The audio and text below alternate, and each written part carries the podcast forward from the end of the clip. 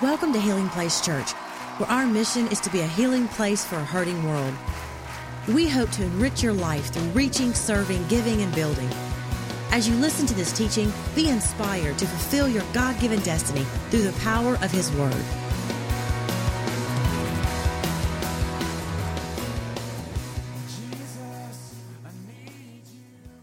Amen. All right, now I'm I get the privilege of preaching on the Holy Spirit tonight. And to be honest with you, I've been looking forward to this because I love talking about the Holy Spirit. But you know what I need is I need the help of the Holy Spirit to help you.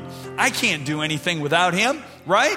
I mean, there's nothing. You just need to know this right now. There's nothing we can do worth eternal value without the Holy Spirit. Nothing. So we need to depend on Him. So I want to ask Him to help us tonight so that I can talk about Him. So, because if you get to know him better, you get to know Jesus better, right? Amen? All right, Jesus said, You've seen me, you've seen the Father. Well, when you see the Spirit, when you know the Spirit, you know Jesus. Amen? So let's pray and let's really believe for that, okay? Father, in the name of Jesus, thank you again for this group of people. What an amazing group that's come out on a Sunday evening. Lord, I'm asking that you give them a double portion tonight. I'm asking, Holy Spirit of God, that you would help me. And as you do, may we go from glory to glory to glory for I decree your kingdoms come, your will shall be done in this place on earth as it is in heaven. We give you all the glory, the honor, and the praise. And it's the mighty and the wonderful and the majestic and holy and awesome, magnificent name of Jesus Christ, our Lord, Master, and Savior that we pray. And everybody that agrees shouts. Come on, give him praise for what he's going to do. Amen. Amen. You can be seated.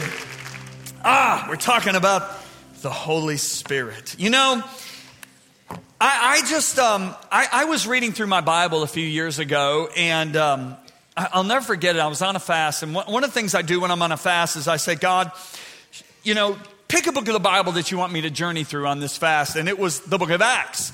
And I remember as I was journeying through the book of Acts, literally scriptures were jumping up off the page at me. And all these scriptures dealt with how the early church spoke to interacted with, talked about, and depended on the Holy Spirit.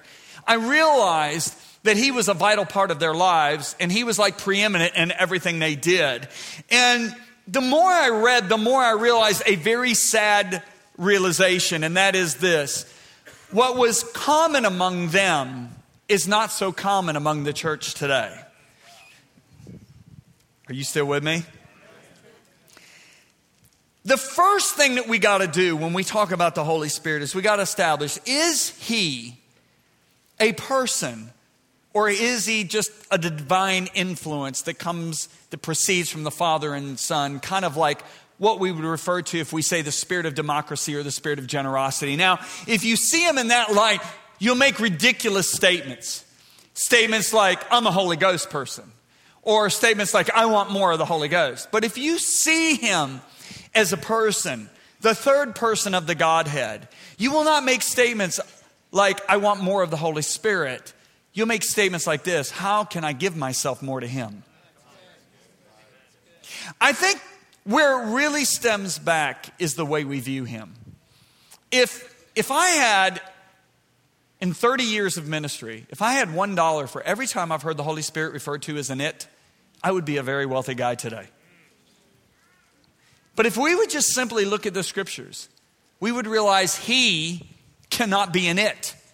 Because scripture says he has a mind, a mind of his own. He has a will. He has emotions. He speaks. He comforts. In fact, he speaks clearly. He teaches. He can be grieved. He can be insulted just like any other person. He can be resisted. He can even be lied to. I think it really stems back to the way we've presented him.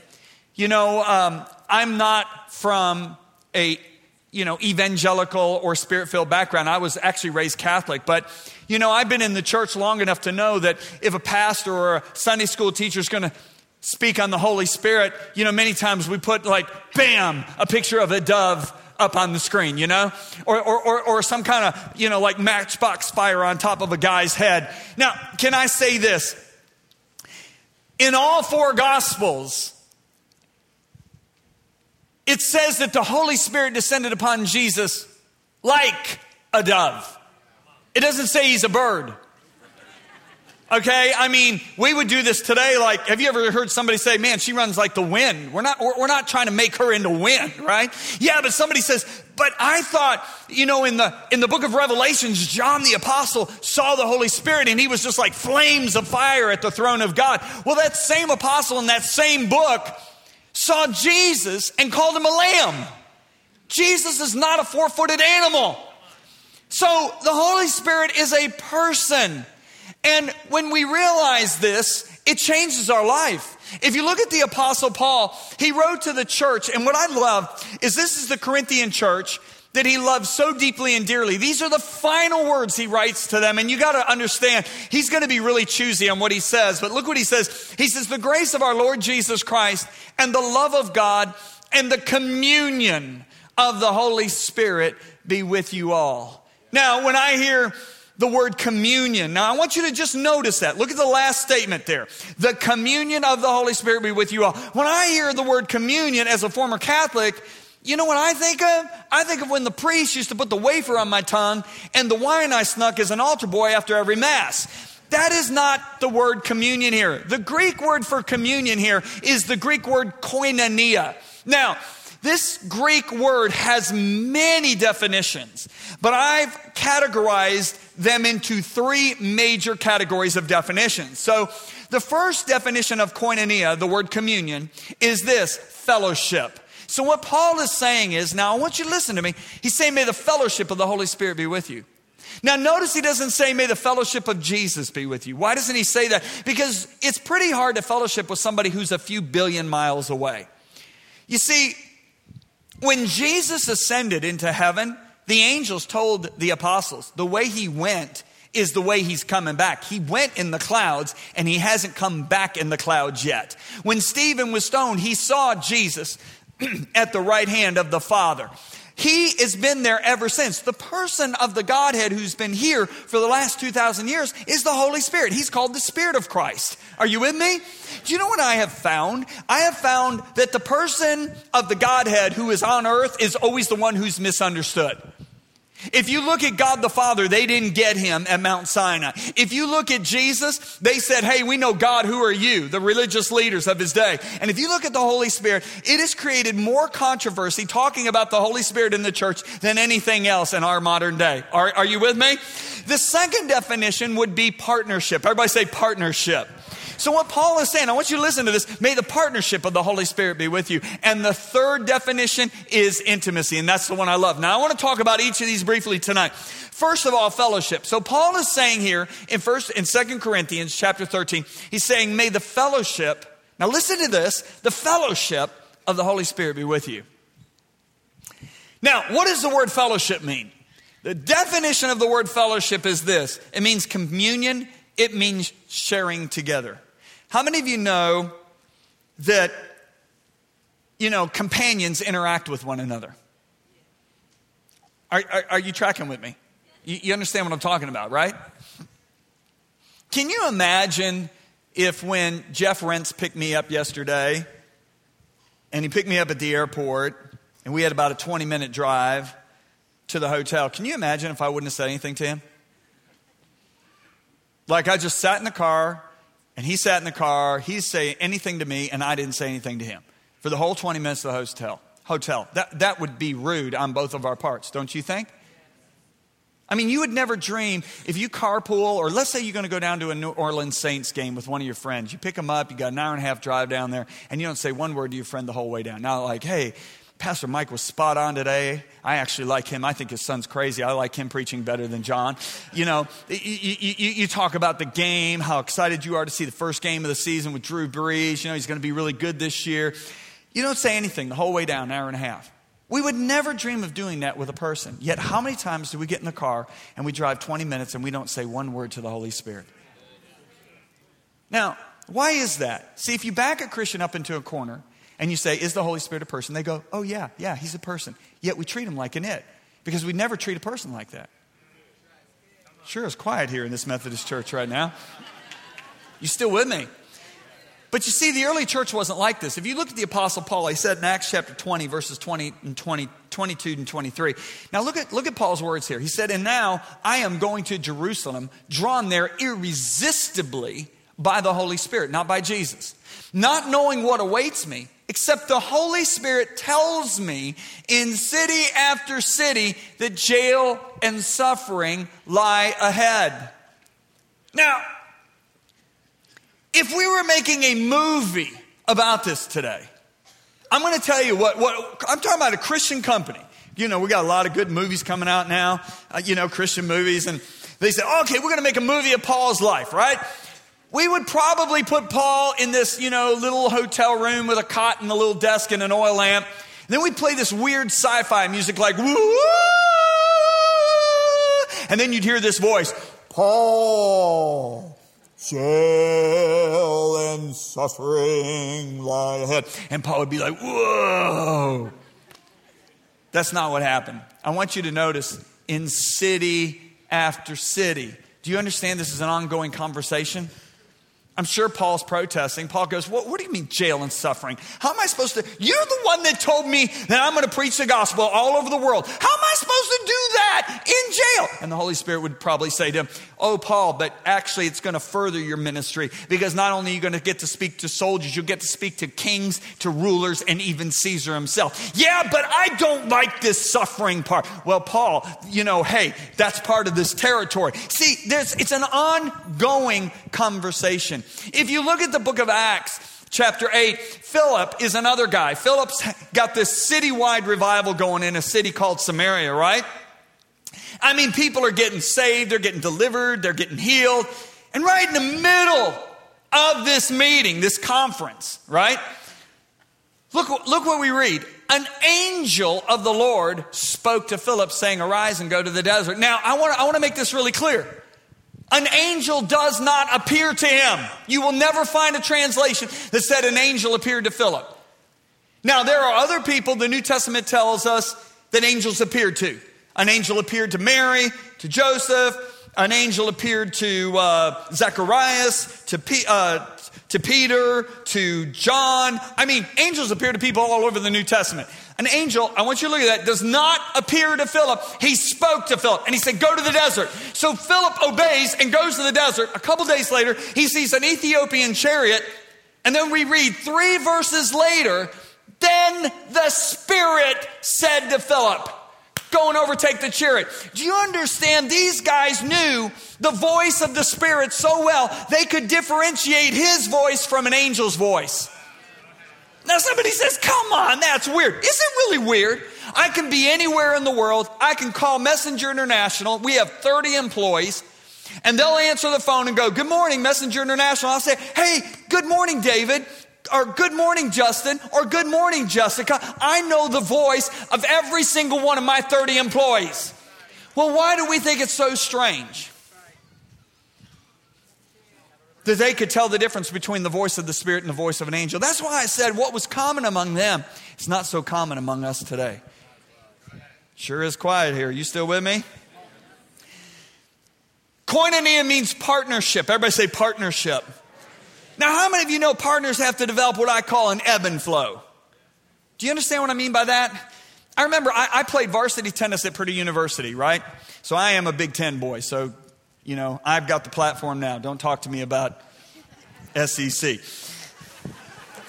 Although I'll probably get stoned if I start jabbing at you. But anyway, I, I played varsity tennis at Purdue University, and uh, I remember, you know, the way collegiate tennis works is you, play, you have six singles and you have three doubles. So they always join up the singles. Us singles, we always join up to make a doubles team. And I remember I was joined up with the number two singles player, right? And I remember our first couple matches. Oh my gosh, it was crazy. I mean, we were ridiculous. Balls were flying right between us at the net. I think he's getting it. He thinks I'm getting it. They'd lob, and I, we just sit there and watch the ball go bang, bang, bang. And I'd sit there and look at him go, I, I thought you were getting it. He thought I was getting it. But you know what happened is we kept playing together, and we started developing an ebb and flow, and we started playing like one man. And can I be honest with you? We won more doubles matches than singles. We were really good. Okay? That's the way it is with the Holy Spirit. I remember the first time I got up to preach. You know, right after Lisa and I got married, within the first five minutes of my message, she was sound asleep. and her best friend sitting next to her, I'm not kidding, this is true story, was in such deep sleep, her name's Amy Store, that drool was coming out of the side of her mouth. So I don't think your son would have said that back then, okay? And, and, and, and I was terrible. But you see, now I get up and, and, and I speak to 10,000 people, 15,000 people, 20,000 people, and they don't go to sleep. I remember the first time God told me to write a book, it took me a whole year. And I, I mean, it really wasn't that good. But then now I just wrote my 19th book, and what, what happens now? I crank them out in a couple months because why? I've learned how to flow with my partner. Are you getting this?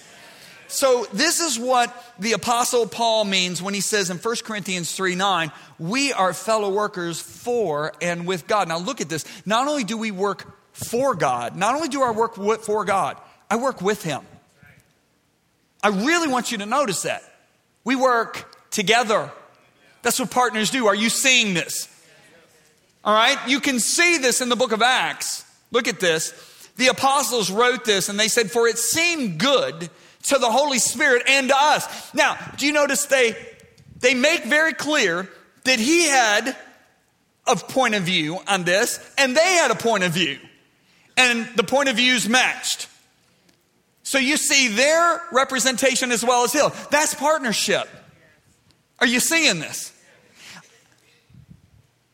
You know, this partnership is so important. Because I don't know about you, but do you like to work with partners who don't do anything? Either way. Well, let me tell you something. He expects us to be involved, and he likes for us to include him. And I got news for you. When I started including him, I found out I can do things a whole lot better. Way better than when I was putting my wife to sleep. And I developed that flow. Are you seeing this? Now, the partnership goes much, much deeper. It goes to close mutual association in our partnership. Everybody say close mutual association. What, what, do I mean by close mutual association in regard to partnership? Okay, when I was in junior high, I could, you could say one word to me, just one word, and I know what you're talking about. You could say Beatles. I know exactly what you're talking about. You're talking about Paul McCartney, John Lennon, Ringo Starr, George Harrison. I know where they came from. I know the music they played. I could tell you a lot about them. You could look at me and say Three Stooges. That's Moe, Larry, and Curly. I mean, they later tried to get this guy Shemp in there. He was ridiculous. No, the Stooges are Moe, Larry, and Curly. That's all you had to do is say Stooges. And I knew because there was a close mutual association. Let me tell you something. Back in the 1980s, Dr. Cho, who at that time had the world's largest church, 750,000 members back in 1980.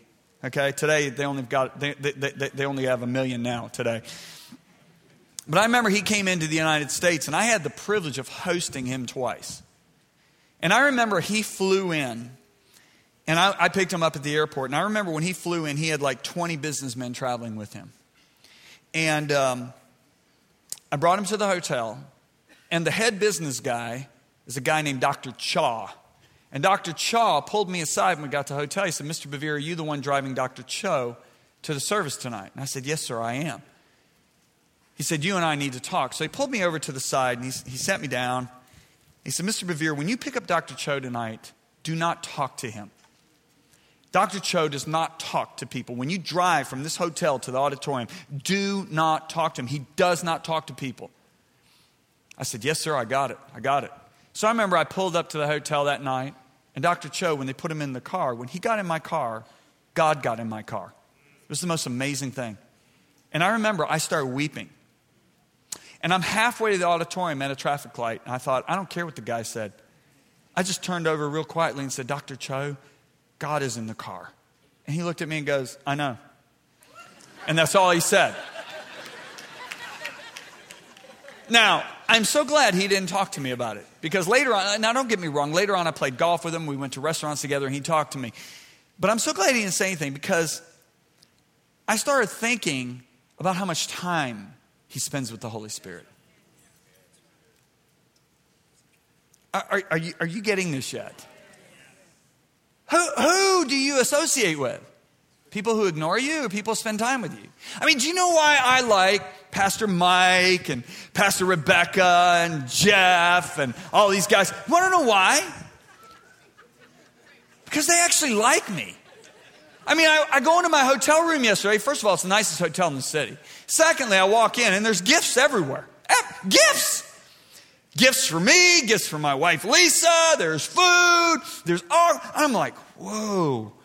Then they take me to the nicest restaurants in town. And, and, and they really like being around me, right? Now compare that. True story. Just true story. I go to this church. And they pick me up at the hotel. And they put their hand out like, give me your Bible. And I take, take they, they, take my Bible and we drive to the we drive to the auditorium and nobody is talking in the car. And then we get to the church and we get to the church, they put me in a room. Do you understand a room all by myself? Do you understand like this is what I used to do with my kids when they were in timeout?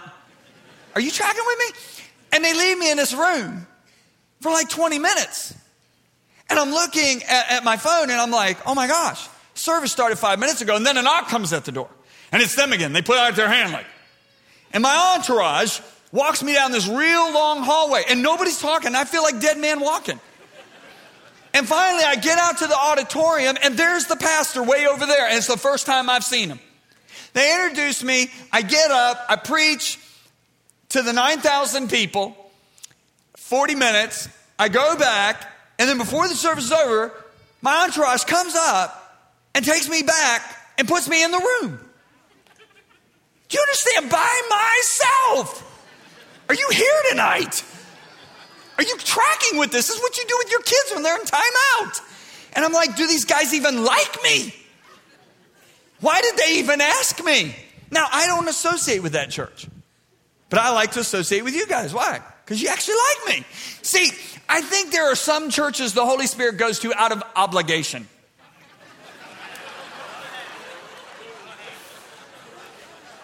But then there are other churches that he goes to because they actually really like him.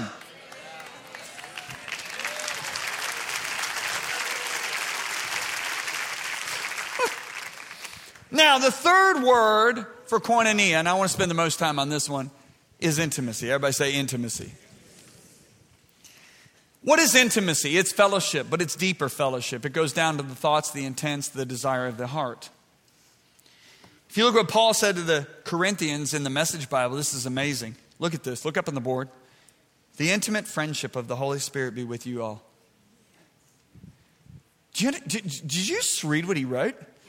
The intimate friendship of the Holy Spirit be with you all.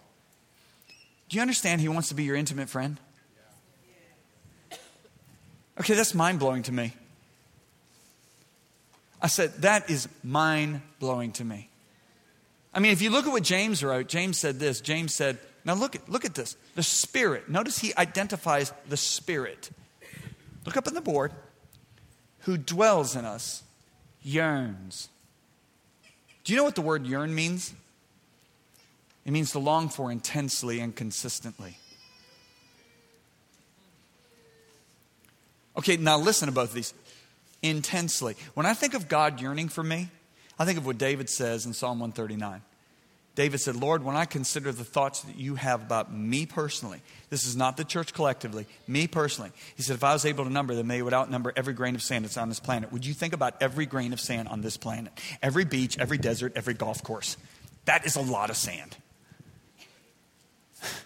I mean, when I think about all the thoughts that I've had about my wife Lisa over the past 34 years, if I added them all up, I wouldn't get a shoebox full. And I'm doing really good. Because you know what scientists tell us? One cubic foot of beach, that's how much one cubic foot of beach is, that big, right? Has 1.8 billion grains of sand. All right, now, fishermen exaggerate. Thank you. Somebody understood what I just said. Are you guys with me tonight? Are you thinking about the Masters right now? I mean, okay. Fishermen exaggerate. You ever hear a fisherman go, dude, I caught a fish this big? Or they hold the fish way out there so on the iPhone it looks like it's massive. I mean, that's exaggeration. And how many of you know exaggeration is a lie? Okay, how many of you know God can't lie? Because if God lies, he has to come under the father of lies, who's the devil, and that is never going to happen. So if God says, My thoughts about you outnumber every grain of sand that's on this planet, do you understand how much he's thinking about you? How many of you know you don't think a lot about people you don't want to be close to? Now, see, James emphasized, he says, the Spirit who dwells in us yearns. Now, you know what else yearns mean? It means to long for consistently. I mean, how many you know human beings can be a little fickle? I mean, Lisa is the closest person to me on the earth, but I guarantee you, if I wake up Lisa at 2 o'clock in the morning, I guarantee you she's not yearning for me. But I have slipped out of bed at 2 o'clock in the morning, and he was wanting to talk to me. Now, notice he yearns, but he yearns what? Come on, say it with some conviction around here. Jealously. What does that mean? Well, let me put you this way. Do you think Lisa, my wife, would share with me the secrets, the desires, the intentions of her heart if I was committing adultery with other women? Seriously, that's a question. Do you not know the answer to that question? You're supposed to say no. So let's try this again.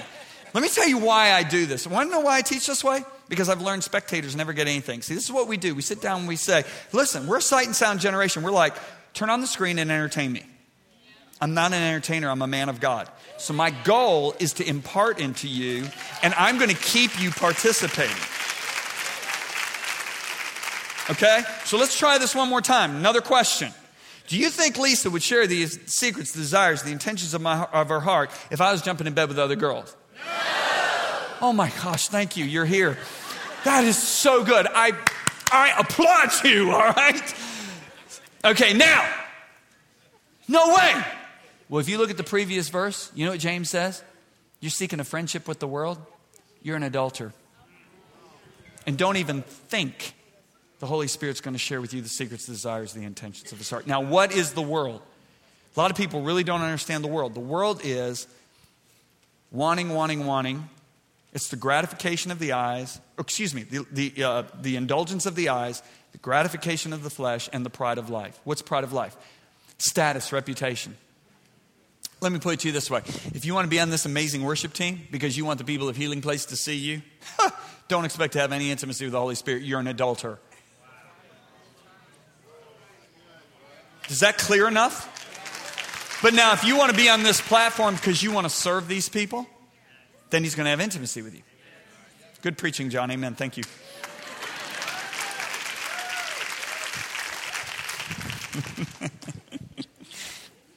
I mean, the Message Bible makes it really clear. Message Bible says you're cheating on God if all you want is your way, flirting with the world with every chance you get. I'm going ahead. now, I want to go back to the partnership scripture.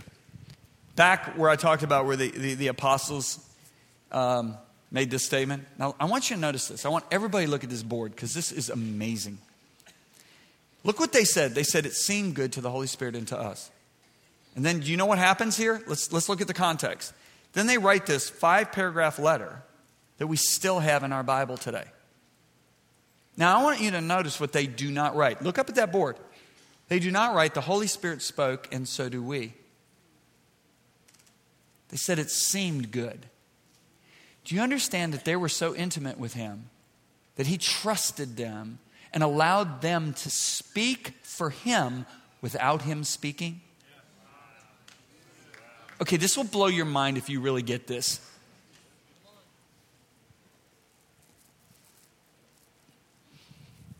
A few years ago, Lisa and I were doing a big national conference in Canada, right? I spoke the first night, she spoke the second night. Second night, we're in worship, and it was powerful. Tears coming down Lisa's cheek, I was watching. And here comes the sound man walking around, he's got one of these countryman mics that I've got on right here, right? I stopped him. I said, No, no, no, no, no, no. It gets caught in her hair. She doesn't like that. Bring her a wireless handheld. He goes back and gets it.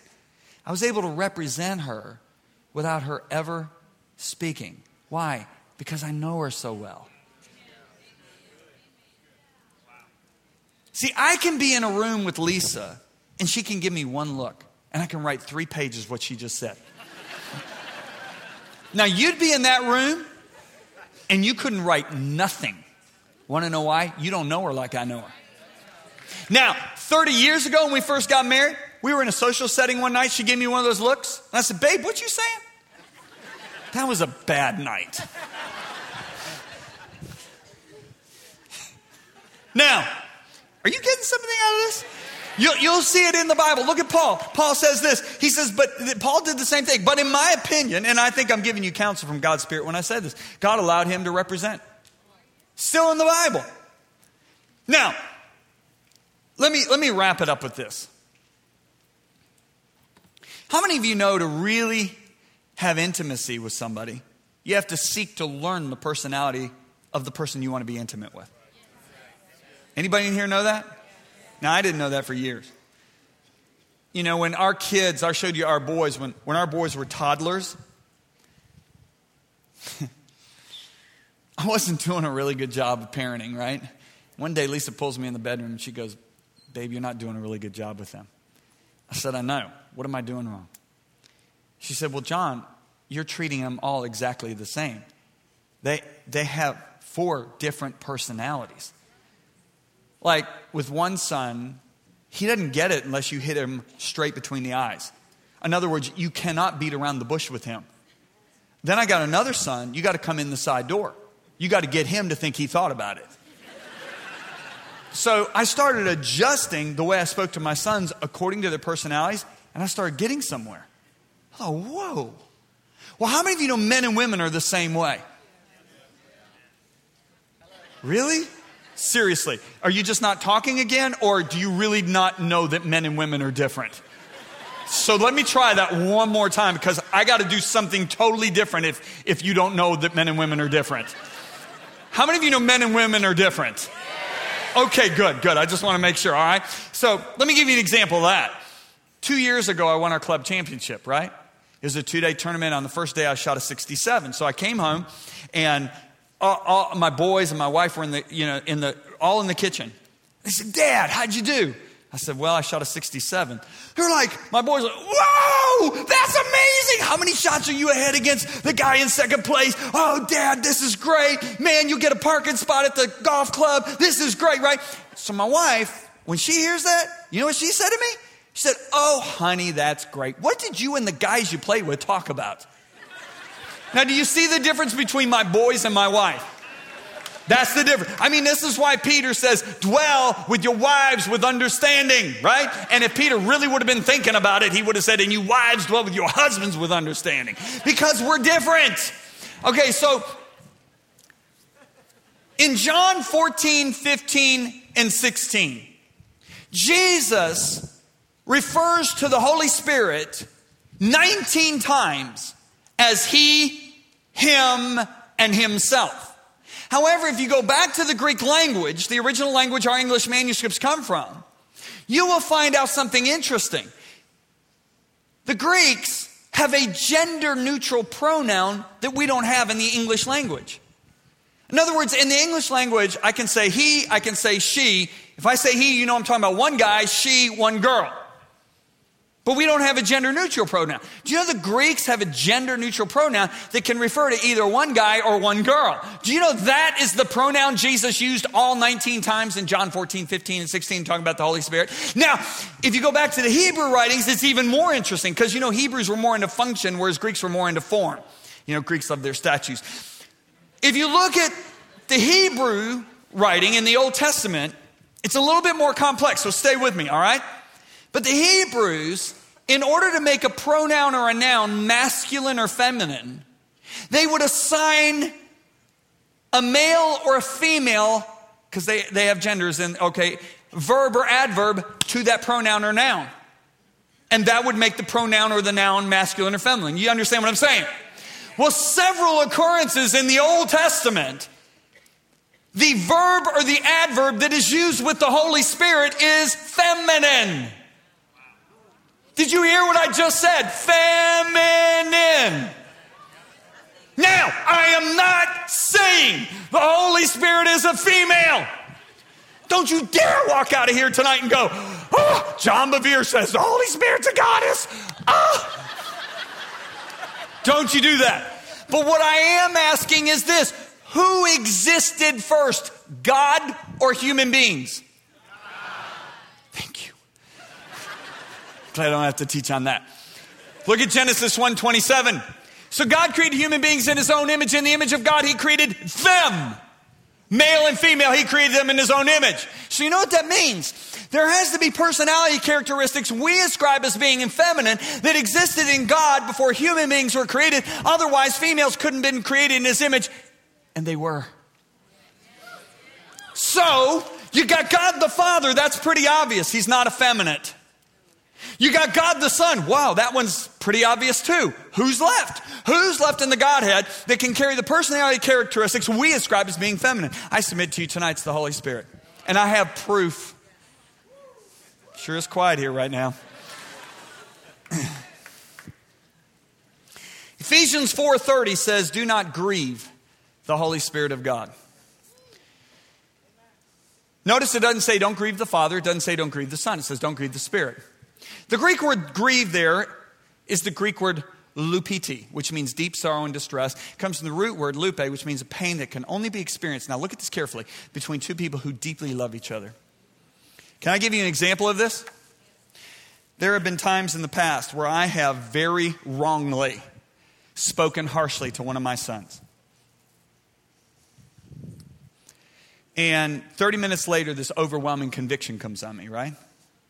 So I go back to my son and I look at my son. I say, I'm so sorry. What I said to you was right, but the way I said it was wrong. Would you forgive me? And my sons are amazing. They'll go, Dad, come here. And they put their big arms, because they're all bigger than me, and they go, We forgive you. I forgive you. And they'll just pat me on the back. And everything's great between me and my son. Two days later, Lisa looks at me and goes, I'm still mad at you for the way you spoke to our son two days ago.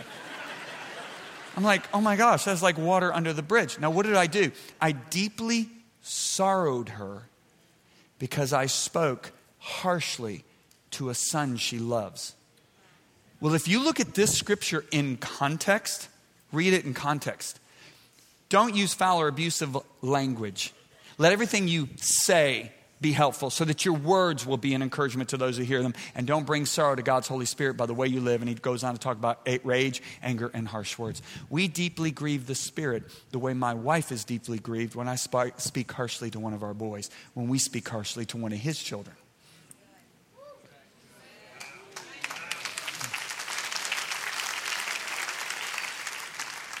Let me give you another example. You can talk bad about me. You can even cuss me out to my face. I'll forgive you. You talk bad about my wife, you're in real trouble with me. I mean, big trouble. Look what Jesus says. Anyone who speaks a word against the Son of Man, that's Jesus. It will be forgiven. But whoever speaks against the Holy Spirit, it will not be forgiven him, either in this age or the age to come. Do you understand that the Father and the Son put a protective clause on the Holy Spirit. You speak, you speak evil against him, you'll never be forgiven. They don't put that clause on themselves, not on the Father, not on the Son, they put it on him. Why? Because he's tender and sensitive, much like women are tender and sensitive. Now, listen to me. I want every head up. I want everybody looking at me. I don't want you taking notes right now. Tenderness and sensitivity is not a weakness, it's actually a strength. If you look at the bombers in World War II, they were the powerhouse, but the bombers had to be protected by fighter planes. The tenderness and sensitivity of a woman is not a weakness, it's actually a strength, but it has to be protected. The tenderness and sensitivity, that's why the Bible says don't quench him. Don't grieve him. Don't insult him. This is the Father speaking, saying, He's tender. He's not weak, He's sensitive. He's not weak. That's a strength. You still with me? You still with me? All right, I'll give you another one. I was in the state of Hawaii speaking for the governor's luncheon. or actually, it was the mayor's luncheon and the governor's office was there. And I learned something on that trip. I found out in the state of Hawaii they have a policy. The policy is this if a child is molested or commits a crime, the first police officer on the scene has to be a female officer. Why? Because they've done studies and they found out that juveniles respond better to a female officer than a male. I'll let you do your own study. When you were a kid and you fell and scraped your knee, did you run to mom or did you run to dad? Come on. Come on. Come on. Mom. Why? She's the comforter of the family. Jesus refers to the Holy Spirit as comforter four times. Wisdom is referred to as she eight times in the book of Proverbs. He is the Spirit of wisdom. Now, again, I am not saying the Holy Spirit is a female. What I am saying is that there has to be personality characteristics we ascribe as being feminine that existed in God before human beings were ever created because male and female were created in God's image.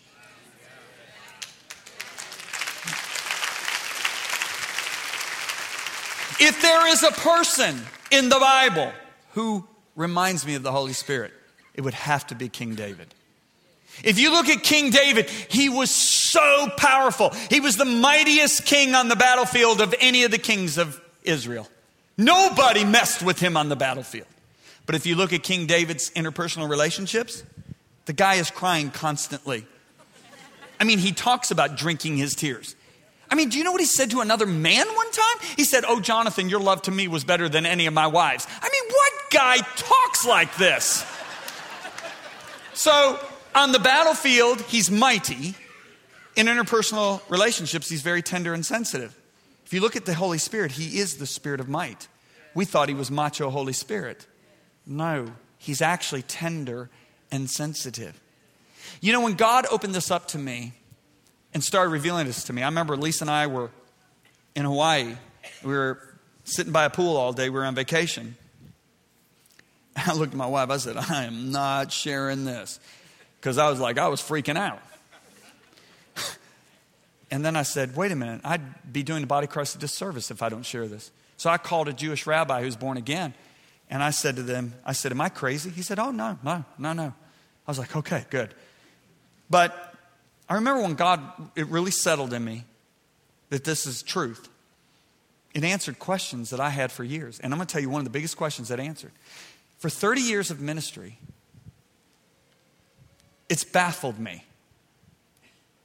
But I, in 30 years of ministry, I've observed that women as a whole are more sensitive to the Holy Spirit than men. And it really used to bother me because I was like, God, what's up with this? Do you, do you like women better? I mean, I know I do, but you're not supposed to. and then when the Lord opened my eyes to this, I realized women are much more sensitive because they are like Him. We have to dwell with the Holy Spirit. We men have to dwell with Him with understanding. But women are like Him.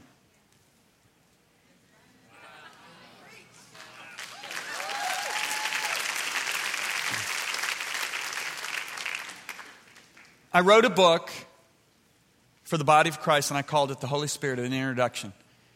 And the reason I called it an introduction is because the church needs to be reintroduced to the Holy Spirit. Because I'm going to tell you why, and I want you to hear me out. After this fast, I, I looked at my family. We were having dinner. And I said, You know, I think I'm supposed to write a book on the Holy Spirit. My f- kids freaked out.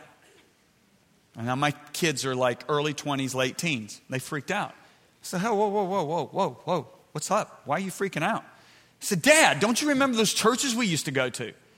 And I started thinking back. When my kids were toddlers, we'd go to these churches, right? Where my kids would lean into my wife's side so hard they'd almost bruise her side because they're trying to stay away from the man or the woman next to them that is spirit filled, that was acting really weird. And, and this really bothered me. So I went to Lord in prayer and I said, God, my kids, they got a valid point. And the Holy Spirit showed me something so quick. Nobody, nobody, nobody has ever yielded to the Holy Spirit more fully than Jesus.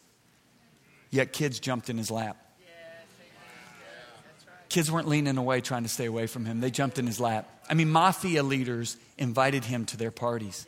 Government officials sought him out. Listen, mafia leaders wouldn't have invited those people that were weird, you know, uh, next to my son. So, you know what I realized? Holy Spirit's not weird. It was the people that represented him. They would have been weird if they were playing tennis. They're just weird. And we encourage their weirdness.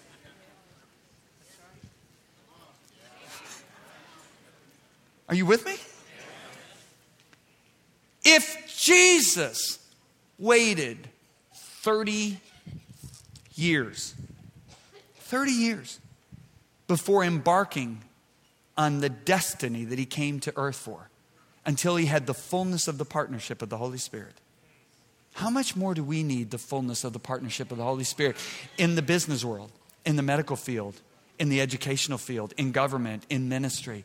We need the fellowship, the partnership, and intimacy with the Holy Spirit. Did you get something out of this tonight?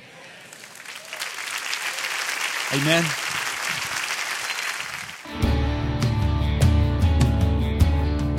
Thank you for listening. For more information about Healing Place Church, go to healingplacechurch.org or give us a call at 225 753 2273.